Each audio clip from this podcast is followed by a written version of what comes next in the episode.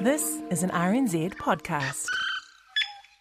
It's not exactly breaking news that publishing newspapers is a pretty tough gig in the internet era. Years ago, Trade Me swallowed up the classified adverts that were once called the Rivers of Gold, which made them so profitable. In 2006, our biggest newspaper publisher decided to buy what it couldn't beat, paying three quarters of a billion dollars for Trade Me. And Fairfax Media, which is now called Stuff, sold Trade Me for much more than that five years later, but mostly to pay off its huge debts. Well, 10 years after that, the current owner, Sinead Boucher, was able to buy the entire company from its Australian owner for just one New Zealand dollar. So from rivers of gold to just one gold coin in only 15 years. Now, the closure of local and regional papers under similar pressures had already created so called news deserts across the United States, places where local affairs were underreported or even unreported altogether. And the trend was documented by former newspaper editor turned journalism professor Dr. Kenton Bird from Moscow, Idaho, in the west of the United States. And in 2010, Dr. Bird came here to check out how our papers were doing. And at the time, he told RNZ's Jim Mora this. So I'm just looking at my map of the North Island. I've seen dailies from the New Plymouth, the Taranaki Daily News. I've seen the Dominion Post, um, Hawke's Bay Today, the Gisborne Herald, and uh, Bay of Plenty Times as well. Okay. Um, my trip to the South Island uh, begins next week, and so I expect I'll come back with a suitcase uh, full of newspapers from the other half of the country then. But Kenton Bird didn't just stuff papers into a suitcase, he blogged his whole trip around the country for six months, creating a fascinating snapshot of how our papers were back then, which is still online now. However, back in the US, things were getting worse, and former Baltimore Sun journalist David Simon, the creator of the TV series The Wire, memorably told a 2016 congressional hearing into the issue this Got the next 10 or 15 years in this country are going to be a halcyon era for state and local political corruption. It is going to be one of the great times to be a corrupt politician. I, you know, I, um, I really envy them. I really do. Now, later that year, Donald Trump got elected, swamping America's news deserts, lacking in trusted news sources, while research showed that his backing slumped in places with higher than average news subscriptions. Meanwhile, some newspapers that had survived Craigslist and eBay were getting picked off by vulture investors. And in 2018, the ailing Denver Post told its own asset stripping owner, Alden, to sell the paper and get lost, a career ending choice for the top editorial team there. And a former Denver Post editor, Jeffrey Roberts, told me this at that time. It's not just politics, it's not just about Donald Trump. It's about your community, it's about all sorts of things that are important in, in your community, and that's and that's what's missing when when newspapers get decimated and you know other types of news organizations can't can't fill that void. Well, same here in New Zealand, you could say. So when Kenton Bird from Moscow, Idaho arrived back in New Zealand recently, he was delighted to find that those daily papers he read and analysed here 12 years ago are still going. And when he popped into RNZ to catch up, I asked him if he thought they were as good now as they were back then. When I arrived, I was impressed that uh, the papers were, I believe I called them lively, interesting, and fun to read. Clever writing, strong headlines, uh, strong um, local focus. And uh, that still seems to be the case. Uh, the format has, has changed. The, most of the regional papers I read were broadsheets at the time. Now they're tabloids, except yeah, on. You, made mention of that back in 2010. You said American papers had started to go tabloid size or something close to that yeah. size to save costs of paper, and you thought that was a mistake, and you were you were pleased that our, our local papers were broadsheets, but yeah. now there's no afternoon papers left anymore, and they're all, I think, with one exception, the tabloid size uh, presentation. But the weekend papers, which uh, presumably have more um, in depth uh, analysis, uh, more space for the larger photographs, uh, continue to be in that broadsheet format. So um, I appreciate that. Well, one of the things that was top of mind for you back in 2010 was you were starting to see the emergence of what became known as news deserts in the States. So, what is the situation now, all these years on? I'm sorry to report that the downward trends have continued. A lot of the research done by Penny Abernathy, uh, then at University of North Carolina and now at Northwestern University in Chicago, show that the number of uh, titles uh, is diminishing on the average of two per week. Uh, either through closures or consolidations. And the small towns and rural areas that perhaps most need a local news source are the ones that are losing uh, their community newspapers, and, and that's cause for concern. And uh, I wrote about this uh, focused on uh, the uh, the papers in the West, where there are both literal deserts and uh, news deserts, and not much um, has has happened. That would change my pessimism uh, as their budgets diminish. Um, but the, the bright spots, which I called the blooms in the desert, are new digital independent startups uh, on a, a nonprofit basis. Uh, they're not uh, reliant on advertising or subscriptions. Uh, they have a new funding model that's primarily uh, non-profit, uh, some corporate grants, some donations, some memberships, similar to what we have with public radio in the states one in um, our capital city of Boise called the Idaho Capital Sun, uh, another one uh, also in Boise specializing in education news, and uh, one in nearby Spokane, Washington, uh, covering religion, ethics, uh, and values called FAVES or Faith and Values Spokane. They, they sound really quite niche publications. So is it that a specific audience that's prepared to uh, pay pay for that to be produced? Well, through donations and uh, through their subscriptions, but they're they're filling a gap in the, the information uh, network, and um, uh, I'm hoping that that model will spread. Uh, as the the daily and especially those weekly community newspapers decline, there was a situation that unfolded which made me think back to your visit all those years ago. This is the Denver Post. The newspaper was taken over by an organisation, I think, called Alden, that invested in quite a few papers. But the Denver Post's own editorial staff came out against them in the newspaper, published editorials about the mismanagement. An official, uh, some local official, joked to one of the paper's reporters at the time, "Oh, if you close down, that's great. We can get away with a lot more." But that's the serious side to this, isn't it? That when these papers have closed, whether in places as big as Denver or even in smaller places, councils, local government doesn't get scrutinised and corruption can flourish? Denver is one of the places where there are several of these digital startups that have emerged, uh, particularly after that closure of the the other daily in Denver was the Rocky Mountain News. Um, the the Post continues, and I think is is doing the best it can under the circumstances. Uh, but you're right that without that close attention to what uh, local governments are doing, what um, local school boards, county commissions, um, it, it's very difficult for the, the public to, to stay abreast of, of what's going on. Yeah, and actually, you made a point of this in that article you mentioned that you wrote uh, about these expanding news deserts, uh, that even even the fast growing areas are not now able to support a kind of functioning newspaper or news organization. And the, the challenge, of course, has been compounded by COVID. Uh, COVID has put the final nail in the, the coffin uh, for other papers, largely through the, the loss of uh, the small businesses that uh, made up the, the advertising, and that only gradually has has uh, come back. But uh, a labor shortage has made it difficult for uh, the daily newspapers in um, my part of the country to find carriers for uh, home delivery of the paper. I, I uh, believe today, Kenton, by pure coincidence, is World Newspaper Carrier Day. Oh gosh, uh, perfect uh, uh, coincidence. I, I think uh, that's. I think carrier is not a term familiar in New Zealand, but we tend to call them paper boys or girls. Paper boys, pa- yeah. paper deliverers, uh, and I only know that because I looked up uh, Gannett, the newspaper group, because I'd heard some disastrous revenue figures and we're about to lay off an, another um, tranche of journalists. In fact, yes, here's the statement from their media division head. In the coming days, we will be making necessary and painful reductions to staffing,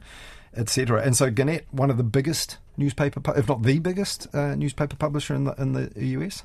Um, measured by um, number of readers, it is. I, I think there is uh, uh, another uh, newspaper group that may have more titles, but uh, um, yeah, Gannett uh, has been challenged because the, the papers it owns are. Uh, in places where population is moving to the suburbs, uh, where the economies may not be as strong. Um, Gannett had a lot of papers in um, Midwest, uh, Great Lakes area, uh, and uh, where the population growth has uh, now shifted to the so-called Sun Belt. And um, uh, one of the, the stronger uh, Gannett papers is in Phoenix, Arizona, um, where it is in um, taking advantage of the population growth and it is doing fairly strongly and covering important news. but that's probably the exception uh, to uh, what's happening elsewhere in that chain. Mm. And so, have you had, uh, as seemed to be going on a few years back, uh, so called vulture funds trying to pick up these distressed assets and uh, maybe getting what they can out of them, looking for the land and buildings and things like that? Well, the, the venture capital firms um, that have uh, taken advantage of the weaknesses in the newspaper industry have have uh, swooped in as vultures and um, have uh, liquidated a lot of assets, have uh, cut the papers back uh, to the bone, and uh, that's been one of the, the sad developments. Formerly great cities with great newspapers are now now struggling, and um, in some cases, there have been local entrepreneurs that have tried to buy the paper away from um, the the vulture capitalists, but uh, without success. I'm thinking particularly of Baltimore Sun, uh, one of those uh, papers that uh, um, was was great uh, for most of the 20th century and fallen on hard times since then. Mm. So when you were here in 2010, I mean, you remarked to Jim Mora uh, back then on RNZ National that uh, you thought that the, the online transition of, of our papers here might be around about five years behind the US. We still didn't have at that point um, premium sort of premium content or digital subscriptions, basically getting money. It was all being given away for free on the internet, uh, except for a couple of uh, business publications. Um, and you did mention at that time, even so, the Wall Street Journal was doing it in the US, but even the New York Times wasn't really sure what to do, and only sort of some specialized content, uh, sort of business operations and so on, were making it work in the States. Back then, people were even talking about micro payments, you know, a few cents per story, which, which as we know hasn't really worked out as a strategy no. since then. Um, but now, you know, I, I, don't know if you've had the chance to see it, but that is in play now here in New Zealand, both with the paid online subscriptions by the likes of the New Zealand Herald or even uh, donations and donation platforms uh, for people to contribute. One thing that I noticed in 2010 was that uh, the internet service, uh, Wi Fi, um, fiber optic, was um, slow, expensive, and unreliable, especially uh, in the rural areas of the country. And I think that's one thing that has uh, been remedied um, since I was here before. That uh, uh, I remember how difficult then it was to get uh, streaming video. Yeah. Uh, and uh, um, 12 years later, uh, I think the um, the the broadband service uh, seems to be more consistent. Uh, there were um, several providers that I could choose from in, in Hamilton when um, I I signed up. Yeah, it's a and, fascinating change, isn't it? Because you mentioned back then, I'm, I'm, sure you can't you don't remember, but when I listened back to your interview, it was right there saying that you know you could do all sorts of things. It was possible by 2010 to have galleries of photographs and attached video and so on, but you wouldn't be wanting to do that when it was uh, gumming up your download time to put in all this, uh, or right. take advantage of the multimedia options that existed. So now the, the infrastructure is in place, and, and I think that's cleared the way uh, for New Zealand newspapers to uh, to be digital first and um, not uh, simply recycle their uh, their print content uh, into the, their their websites.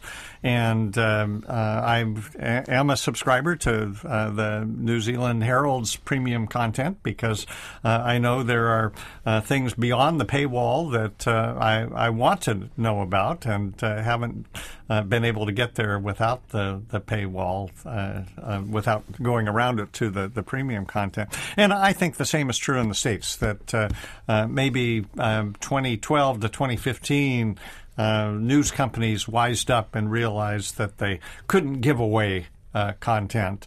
Uh, and so now um, you'll get uh, uh, maybe one or two stories free, uh, some cases up to four per month. but then you've got to, if not subscribed to the paid online uh, content, at least register so that that company has uh, your name and email address and is able to uh, put you into their database for, for marketing purposes. So, mm. so I think in, in, both countries, uh, that ability to reach customers uh, digitally uh, and um, more quickly has has been um, um advanced, and uh, um, ideally uh, that uh, it's providing a, a, revenue stream that those news organizations didn't have before. And are you surprised then, Kenton, to be back all these years later and those newspapers that you looked at so closely back then, Taranaki Daily News, Hawke's Bay Today, and so on, they are all still in print. Some of the little community free sheets that you might have seen back then have uh, been axed in the years since, but there have been so many reorganisations uh, of, of the whole media business, not to me, only the online thing is only one of those things. But are you, are you surprised now, all these years later, they're all still there? If you had asked me as I was leaving in 2010, do you think these papers will still be here in, in two years, five years, uh, 10 years, I, I would have predicted some attrition. That uh, the the smaller, more remote uh, uh regional dailies and maybe some of the uh, the weeklies in, in smaller places um, would have uh, consolidated or closed. Uh, and so it suggests to me that there there's perhaps a resiliency in the the New Zealand character uh, that uh, continues to support and uh, appreciate. Um, the the values that these community papers provide. Uh, I think there's also um, the the presence of a strong local retail market that uh, it hasn't been all subsumed into malls and big box stores. Uh, you know, the arrival of of uh, Costco in Auckland, notwithstanding. Um, but um, my wife and I continue to be amazed as we travel around the Waikato region and um, you know places like Cambridge and Morrinsville and Gordonton uh, all have uh, a strong main street uh, with uh, uh, small retailers uh, that um, are the bread and butter of those uh, community newspapers. And yeah, sure. For them, advertising on Facebook and so on, and uh, the hmm. cost per thousand doesn't really come into it. It's much better to be in the paper, I yeah. think. Yeah, but there, there seems to be this uh, very strong uh, retail sector um, that uh, I think is a factor in the, the success, and uh, that is, is no longer true in the, the U.S. Uh, the, the, there are small retailers, but uh, they're less likely to advertise in, in their community newspaper. If one of the, I was looking back at your blog from the time when you were here previously. You've posted some fascinating snapshots, which are fascinating to look back on now. For example, uh, you went to Matamata, uh, which at the time was high on uh, being Hobbiton because of those Lord of the Rings uh, movies. And uh, local paper, uh, the Matamata Chronicle, um, a weekly taken over by uh, its editor Joel Maxwell, who you said was not afraid to go on Facebook to try and pump the stories out to a wider readership, even producing a, local print product that probably relied upon the sorts of um, retail advertisers that you just mentioned there. Um, now, uh, fascinating. Jo- Joel now is, um, you know, a senior journalist, a journalist working for Stuff. Um, he's got uh, expertise in Te Ao Māori, uh, which is something that our media has been lacking, trying to address now. So, yeah, fascinating to see. Back then, he was uh, taking over a paper of his own, trying to give it a go, and now he's part of the big chain. it's uh, f- fun for me to, to look at some of the pa- Facebook pages that, that I um, signed up for and followed uh, 12 years ago that still will pop up into my feed. Uh, and the Matamata Chronicle is one of them. Um, uh, there's an uh, Otago community um, page out of Dunedin, and uh, one that I, for some reason I'm seeing um, for uh, the first time in uh, several months is Save Radio New Zealand uh, Facebook page, which is something that was in, in the news uh, a dozen years ago and uh, maybe back in the news now as a result of the um, discussions over a new broadcasting authority here. That's exactly right. That group was submitting to Parliament, and uh, yes, it did make me think that it was around about that time with the you know under another government that wasn't wasn't so uh, inclined to invest in public media uh, that that group had formed. Yeah, so, so and Facebook, I guess the internet gives these things a, a long life. But back in 2010, there wasn't a lot of pressure on our media, um, and uh, especially our newspapers, fairly traditional. Not a lot of pressure to represent um, the Maori world. Uh, and they weren't especially inclusive. Uh, we still know that there are very few Maori journalists throughout the industry. There's currently a, a cadetship and uh, mentoring program to try and increase this. But also, uh, most media companies now have uh, Maori editorial strategies and Maori uh, content strategies, which they never had before, Rautaki Maori. Have you even in the short time you've been here, noticed a difference in the uh, presence of Māori language and Māori issues in our media uh, compared with 12 years ago? That was one of the first things I observed uh, on uh, arrival uh, was the degree to which the Te Reo Maori was uh, appearing um, in print and on the air. Um, the, the place names, um, the vocabulary, um, the presence of um, um, Maori political leaders was uh, maybe a little more more visible, uh, and the the bylines, the the, the journalists, uh, and uh, so uh, uh, it was eye opening eye opening for me coming from a, a place. We have a strong uh, Native American presence in my part of, of Idaho, uh, but there's next to no visibility in print or broadcast media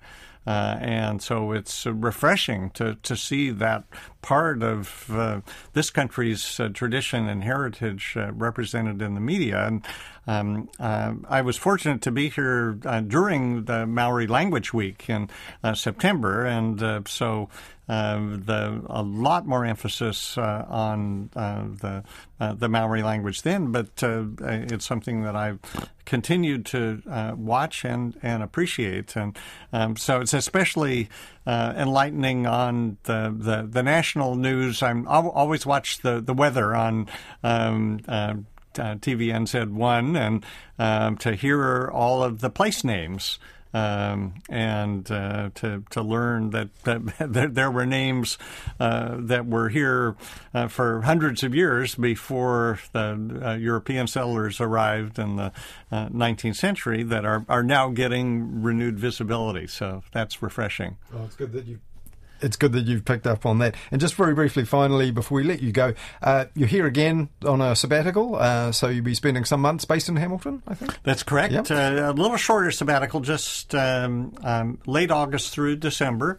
Uh, a chance to revisit places that uh, I had uh, been on the previous trip in 2010, but coming with a, a, a new set of, of eyes, new questions to ask and uh, greater appreciation for um, New Zealand politics, culture, and cuisine. Um, uh, New Zealand uh, found a special place in um, my wife and my heart uh, when we were here in 2010, and we're just thrilled to be back to uh, be able to appreciate it again. And in 30 seconds or less, what is the focus now of your research? What are you turning your attention to? I'm looking at uh, how uh, journalists uh, approach coverage of uh, fringe groups, uh, extremist movements, um, political uh, leaders outside the, the mainstream, and how we as journalists can cover them.